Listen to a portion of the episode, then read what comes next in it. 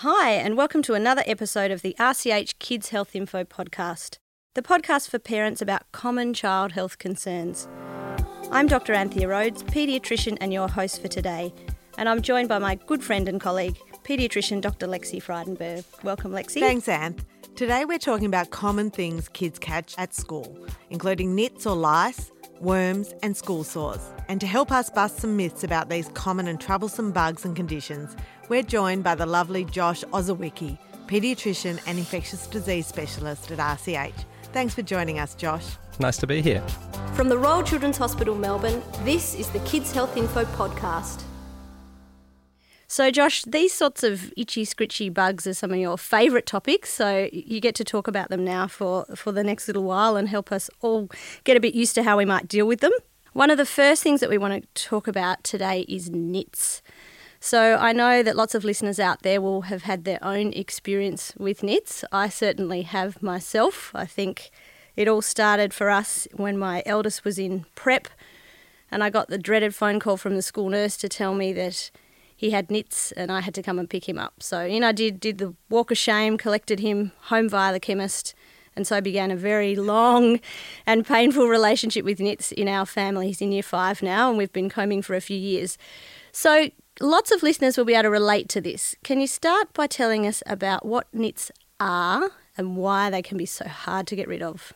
I think the first thing to say is that we share the planet with trillions, gazillions of tiny invisible things, um, and they live around us, inside us, on us, and most of the time we all get on fine. But every once in a while, uh, something happens and uh, it's a bit disgusting or really annoying. Uh, and most of the things we're talking about today aren't uh, aren't dangerous, um, but God, they're annoying. Absolutely. Really important point there. I think we live with stuff all the time, don't we? But most of the time it's of, not of a huge consequence. And the thing about lice so, lice are tiny insects. So, we're talking about lots of different kinds of bugs today. We use the words lice to talk about the insects. So, tiny little uh, things that have arms and legs and a face if you look hard enough. Yes. Um, and uh, and then we use the word nits to talk about their eggs. If you've got a an active infestation, if you've uh, if you need pest control, uh, You know it. you know it. Yeah. you know it because you've looked for it and you found something close to the scalp.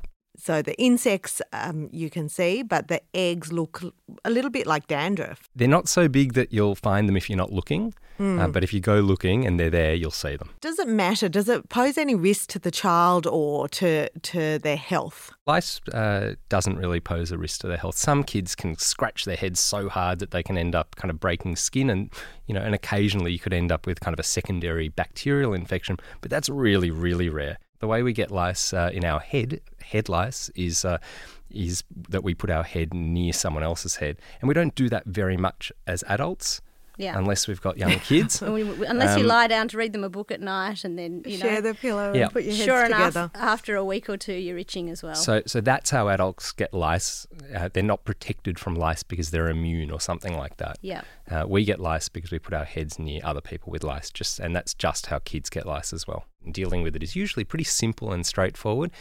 When I say simple and straightforward, I don't mean easy. Okay, Yeah. so Right. maybe that's a good chance, Josh, for you to tell us a bit more about what parents actually need to do. So first of all, they should see it. So you know, it, it's not it's not a matter of this is probably lice. You know, get that magnifying glass out, get that lice comb out, and actually have a really really good look and see those moving lice, see those nits right near the scalp, and you know make a decision to to get started with treatment. And the thing about treatment is that your pharmacist, your GP, can help you with these things. Uh, there's really great uh, kind of information around on the Department of Health website and uh, in other places. Um, and you know, most of the products work.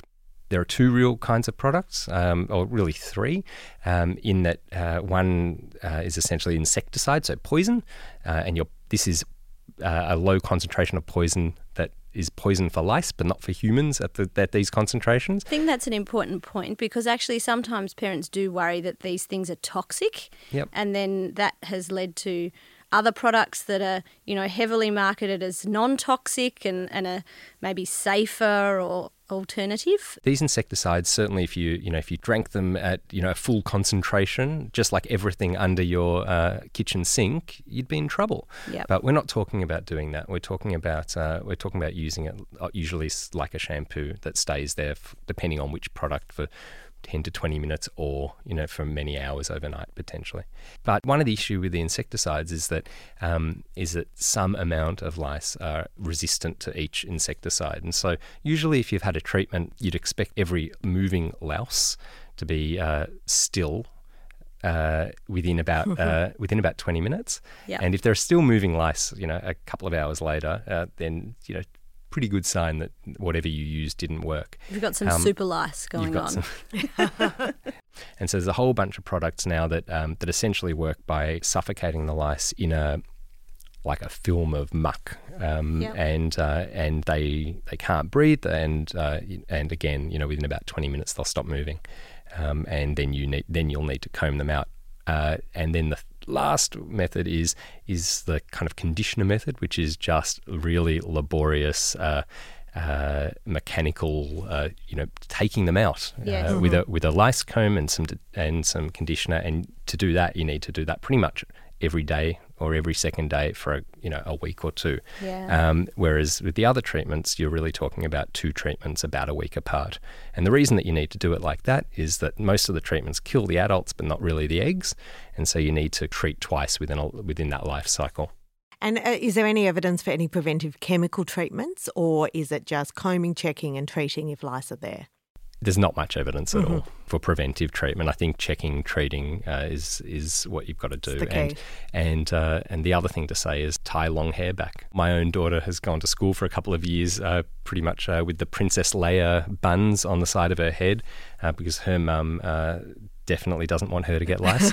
So there's the tip tip from the ID specialist right there, and, and the very clever mum. Leia. And what about a couple of other myths I've heard around prevention? One is hairspray. Is there? Do you know if there's any sort of evidence to that that copious amounts of hairspray are going to keep lice at bay? I think they, it keeps everything at bay, doesn't it? keeps friends at bay. It keeps. Uh, if you're looking for magic uh, to deal with lice, you, you, you, you're going to be looking for a long time. Okay. But you know, I completely understand that when your family is overrun by lice, you you really want it. you, are want looking something. for magic. I You think when you go to the magic. chemist and you see entire aisles full of treatment, if there are so many options, usually it means there's nothing that really works better than anything else. Yeah, I think that's a I think that's a really good um, a really good rule for most things. Yes. You know, when you go around certain parts of the world and you see people kind of picking lice out of the hair, that's basically just a slow version of the conditioner method. The combing, yeah. Um, and you know, and you, you'll you'll know that there are people who actually provide that as a service, um, and th- that you can kind of get them to come to your house to do this to work. vacuum it out of people's hair, I have Well, heard. It's uh, it's all just it's all just the same idea. You can poison it, you can smother it, or you can remove it. Okay. And while we're on that, one more question. What about the environment? So obviously you can remove the the lice and, and the nits, the eggs them as well from the hair. It's unlikely to catch it from a pillow. What about things like hats, helmets, hairbrushes? Lice is not mostly transmitted that way. Lice is mostly about head-to-head contact, and and lice uh, lice survives not for that long off your, off a head. Do, do I encourage people to wash their sheets in general? Yes, it's a good idea, right? Do- you know, should you be having, you know, should you be washing fairly regularly? Absolutely. You know, uh, your body um, and your hair, absolutely. But you know, is it- is it the difference between uh, between uh, a lice problem and no lice problem? Not really.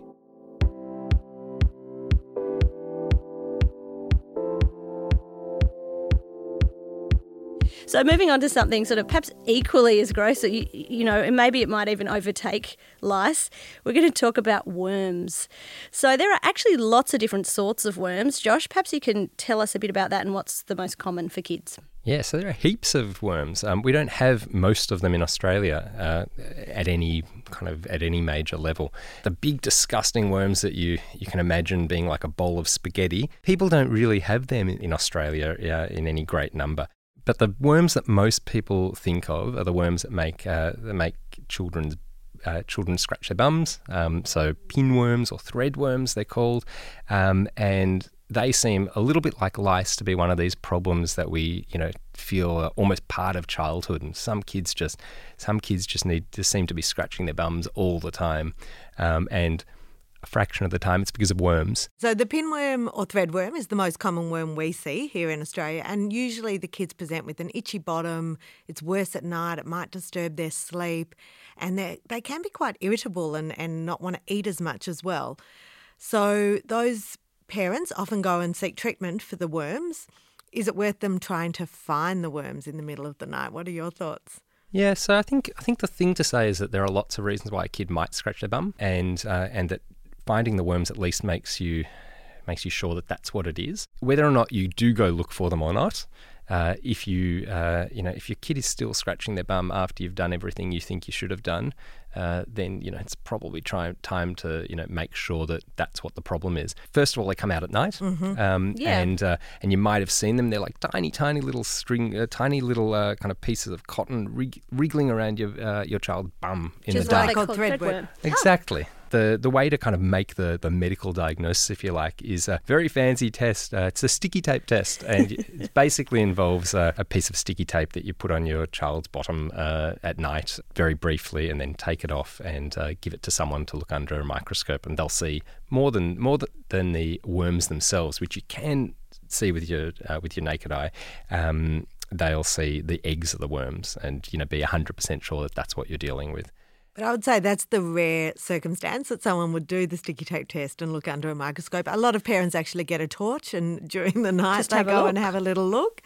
Um, and if they see the worms, they're convinced. But even if they don't see the worms, it can often be the cause of the itchy bottom and the story we mentioned before. So we often treat without seeing the worms. And they're they're there at night, Josh. It might help people to understand a bit about the life cycle. So that's because that's when they sort of come out to lay their eggs. Is that right? Yeah. So they like like a lot of uh, bugs that affect humans, it's all about poo.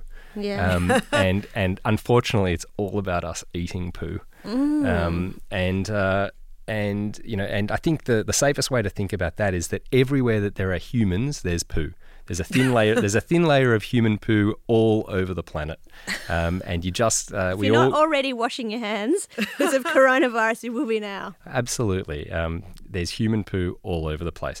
That's basically where these worms are. They have a you know part of their life cycle outside of your body, and then you uh, then you uh, swallow them, and they do their thing inside your body, and then they lay their uh, lay their eggs uh, in your bum, and uh, and the I cycle goes round that's and round. That's kind of clever because if you if they make the the kid's bottom itchy, the hand's more likely to go down the pants, scratch, pick up a bit of poo, and then that gets under the fingernails. Or you know, we're talking about at a very microscopic level, not you know necessarily something you're going to see as a as a parent on your kid's hands. But then when their hand goes to their mouth, either to eat or just because we know people do that, they touch their face, then the worms go back in and on goes the life cycle. Well, it's not that we're eating these threads. We're No. actually we're actually managing to ingest eggs. And one of the questions I often get asked is what about pets? So, can pets transmit? Can you catch worms between pets and humans and vice versa? Yeah, so the so the worm that's giving us all uh, itchy bums isn't being given to us by dogs Yeah, or cats that's or other pets. Yep. So you've got a kid with an itchy bum. We're thinking, okay, you may or may not have decided to go hunting in the night and actually get some evidence, but either way, you're at a point of thinking, look, this could be worms. We should probably treat. What's next?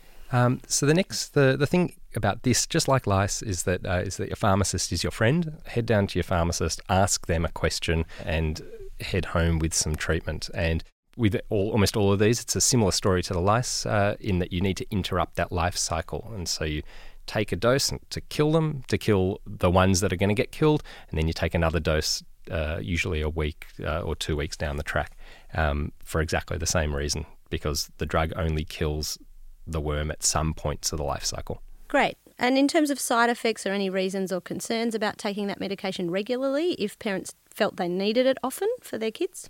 So I, I think the, the important thing to say there is that you hopefully won't need to take it regularly. And after you know, and after doing that kind of thing a couple of times, you know, if you if you still think that this is what's going on, it's probably time to make sure that this is what's going on. And around then might be the time to catch up with your GP. Yep. Great. Okay, so you've talked about treating the worms when you suspect them. What else can can parents do or families do to try and prevent the worms to keep coming back? Yeah, so this is uh, this is one that's a little bit more uh, than lice about stuff like cut, keeping your nails short and uh, uh, you know, and keeping keeping things around the house, you know, clean. Um, But um, you know, but even then, it's going to be really hard, and Mm-hmm. it, it comes back to what I said. What I said in the first place is that you know, no home is no home is a hospital, and you don't want your hos- your home to be as clean as a hospital. It's not that's not healthy either, um, and uh, and it's very very hard to eliminate that thin film of poo from everything. Right. But so with worms, keep the fingernails short, lots of good hand hygiene, which we've all learned about this year. Um, treat early. And I think the other important fact is to treat the whole family at the same time, as well as retreating about a week later.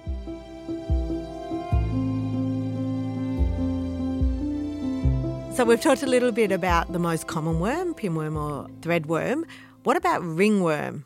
Yeah, so ringworm. Uh, the the great thing about ringworm, uh, in terms of the disgusting list of worms that we could talk about, like that bowl of spaghetti I mentioned, is that ringworm's not a worm.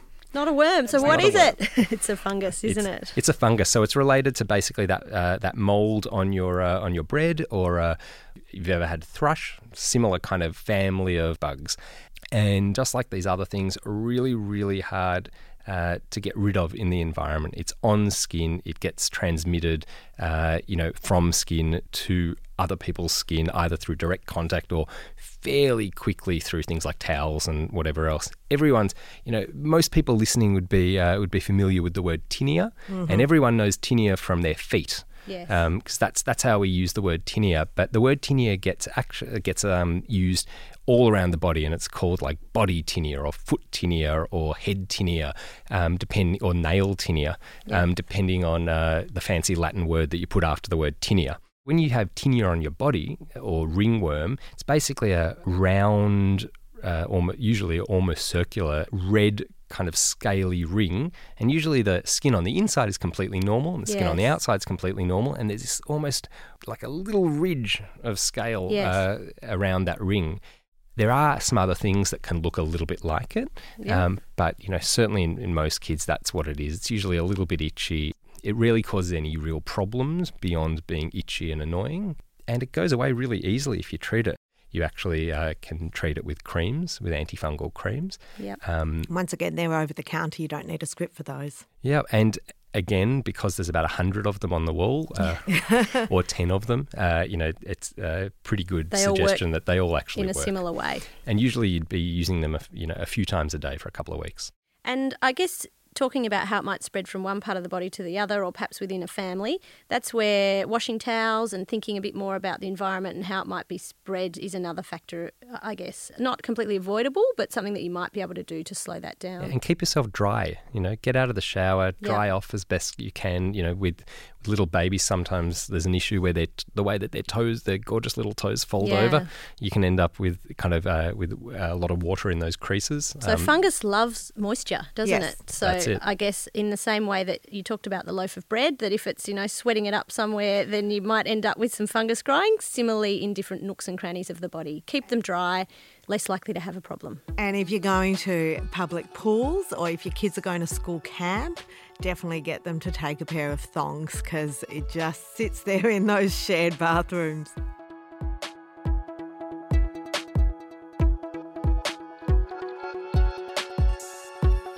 All right, so moving on to another um, topic, the third one for today and the last one, Josh, school sores. So, can you tell us firstly what what are school sores? That a lot of parents will have heard of these. Yeah, so school sores are caused by my favourite group of bugs, the bacteria. There's really Um, something strange about infectious disease specialists. They the love love of bugs. bugs. Yeah. And gross things. Guilty as charged. Um, so, uh, so school sores. Uh, so we, we use the word impetigo for school sores, and it's just another word for for a skin infection of the quite superficial layers of your skin. So right on the outside, and and because it's really superficial, it doesn't. It tends to be kind of sometimes a little bit itchy, a little bit annoying, but rarely really really painful. And impetigo is basically a bacterial infection of those uh, of those layers of skin by two groups of bacteria, one called Staphylococci and the other one called Streptococci. Basically, when you look un- look at them under a microscope, they look like little uh, little circles, um, and uh, again, microscopic bugs that you can't see. Um, but what they do is they make a home in that little layer of your skin. And again, they like certain areas. So the classic kind of areas uh, in uh, little children are around the mouth and around the nose. So areas where uh, that we touch a lot, areas that we scratch a bit as well.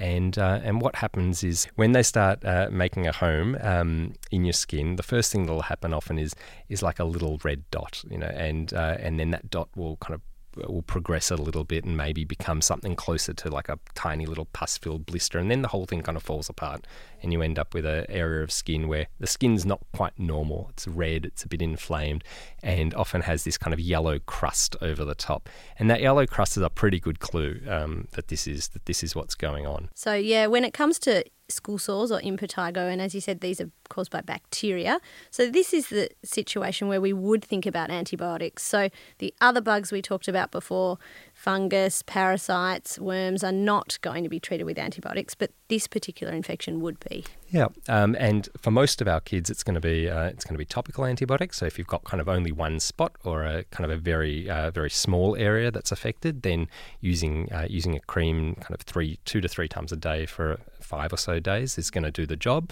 Um, but um, and that's a cream that your GP is going to be able to prescribe for you. But if you've got lots of spots, or if they're you know a little bit bigger or a bit more extreme, then you know then you're going to be on some tablets for a few days or syrup. Yeah, and so parents might look and know straight away, oh, this is school sores, and they've seen it before. The other things I think parents often wonder could this be cold sores, which often around the lips or mouth in younger kids? Could it be chicken pox? Um, could this be eczema? And, you know, often it's quite confusing for parents. What would you recommend if they're not quite sure? Yeah, so sometimes it's confusing for doctors too. Absolutely. Um, mm. And uh, and I think you know I think the the beginning is that you know usually a cold sore is kind of one area, one spot, one area. These are these are often kind of you know a little bit more scattered. There's a few little dots around around that kind of crusty area.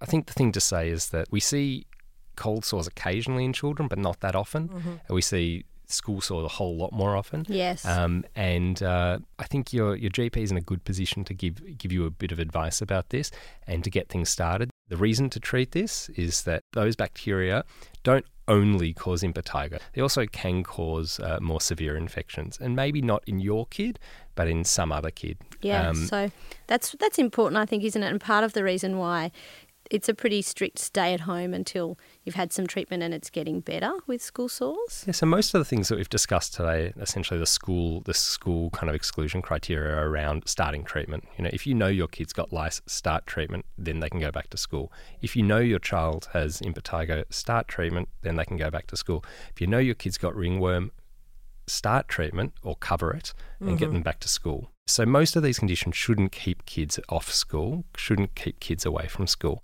Perhaps an interesting question along those lines is we're using a lot of hand sanitizer now. Is that going to be equally as effective um, to prevent the spread of this type of infection, school sores, and some of the other things we've talked about today? Yes, so so hand sanitizer will do the job. Um, I think the uh, and so will soap and water. Yep. Um, but uh, as with all these things, it's about using it properly. So actually letting letting it do its job, putting it on your skin, letting it dry, you know, and it's uh, you know, the hand sanitizer doesn't work immediately. It works you know, over kind of 30 seconds or so. So let it dry on your skin. And uh, along that hygiene lines, one more question. So when we're talking about washing of linen and bedding and some of those things we've talked about today, sometimes parents ask me, does it have to be a hot wash? So there's this idea that it's got to be above a certain temperature, you know, maybe 50, 60 degrees, and then similarly got to be dried in a hot dryer or in the sun. Do those things really matter?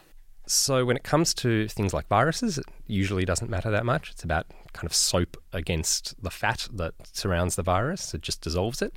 Um, but when it comes to thinking about staphylococci, streptococci, the bacteria that cause impetigo, the advice that we usually give is is a hot is a hot wash. Um, okay. Not that many of us hot wash anymore. No, so, it um, would it would be unusual. It can make, other, it makes the colours run. So, but when you're, uh, I see a lot of kids with allergy and eczema, and we'll talk about that on another day. But house dust mite are these little bugs you can't see that often cause allergy in kids, and they also need a really hot wash. Yeah. Okay, so Josh, we've covered lots of things there today. Thank you so much for um, you know talking us through some of the itchy, scritchy, and, and less desirable creatures that we do live mostly in harmony with, but can also cause some niggling problems and sometimes set us up for bigger problems. So are worth getting in and treating for parents at home. Yeah, so I feel like one of those, uh, you know, marine biologists who study sharks. You know, um, you kind of end up falling a little bit in love with the, the, the with the subject of your work. I bet you have a magnifying glass at home. I, I believe you. It's going to be take a lot for me to fall in love with a, a louse yeah. or some lice. I think I'll be happy when they're over in our family. But it's been great to talk all these gross, common things and realise they don't actually cause a lot of harm or illness to the child or to the family, but they can be incredibly annoying. So often worth treating, and the treatments are usually quite easy. Thanks so much for joining us today, Josh. Thank you. If you've enjoyed this episode, please be sure to follow us on your preferred podcast platform and leave us a review. You can also find additional information about nits, lice, worms, school sores, and other germs in children through our Kids Health Info webpage, and the links will be in our episode notes today. And please hop onto our Facebook page and let us know what you think about the podcast and what you'd like us to talk about in the future. We're currently planning season two for next year, so any ideas and suggestions are welcome. Thanks for listening. Information provided in this podcast is general in nature and is intended to support, not replace, discussions with your doctor or healthcare professional. If you are concerned about your child, please consult your local healthcare professional for further advice.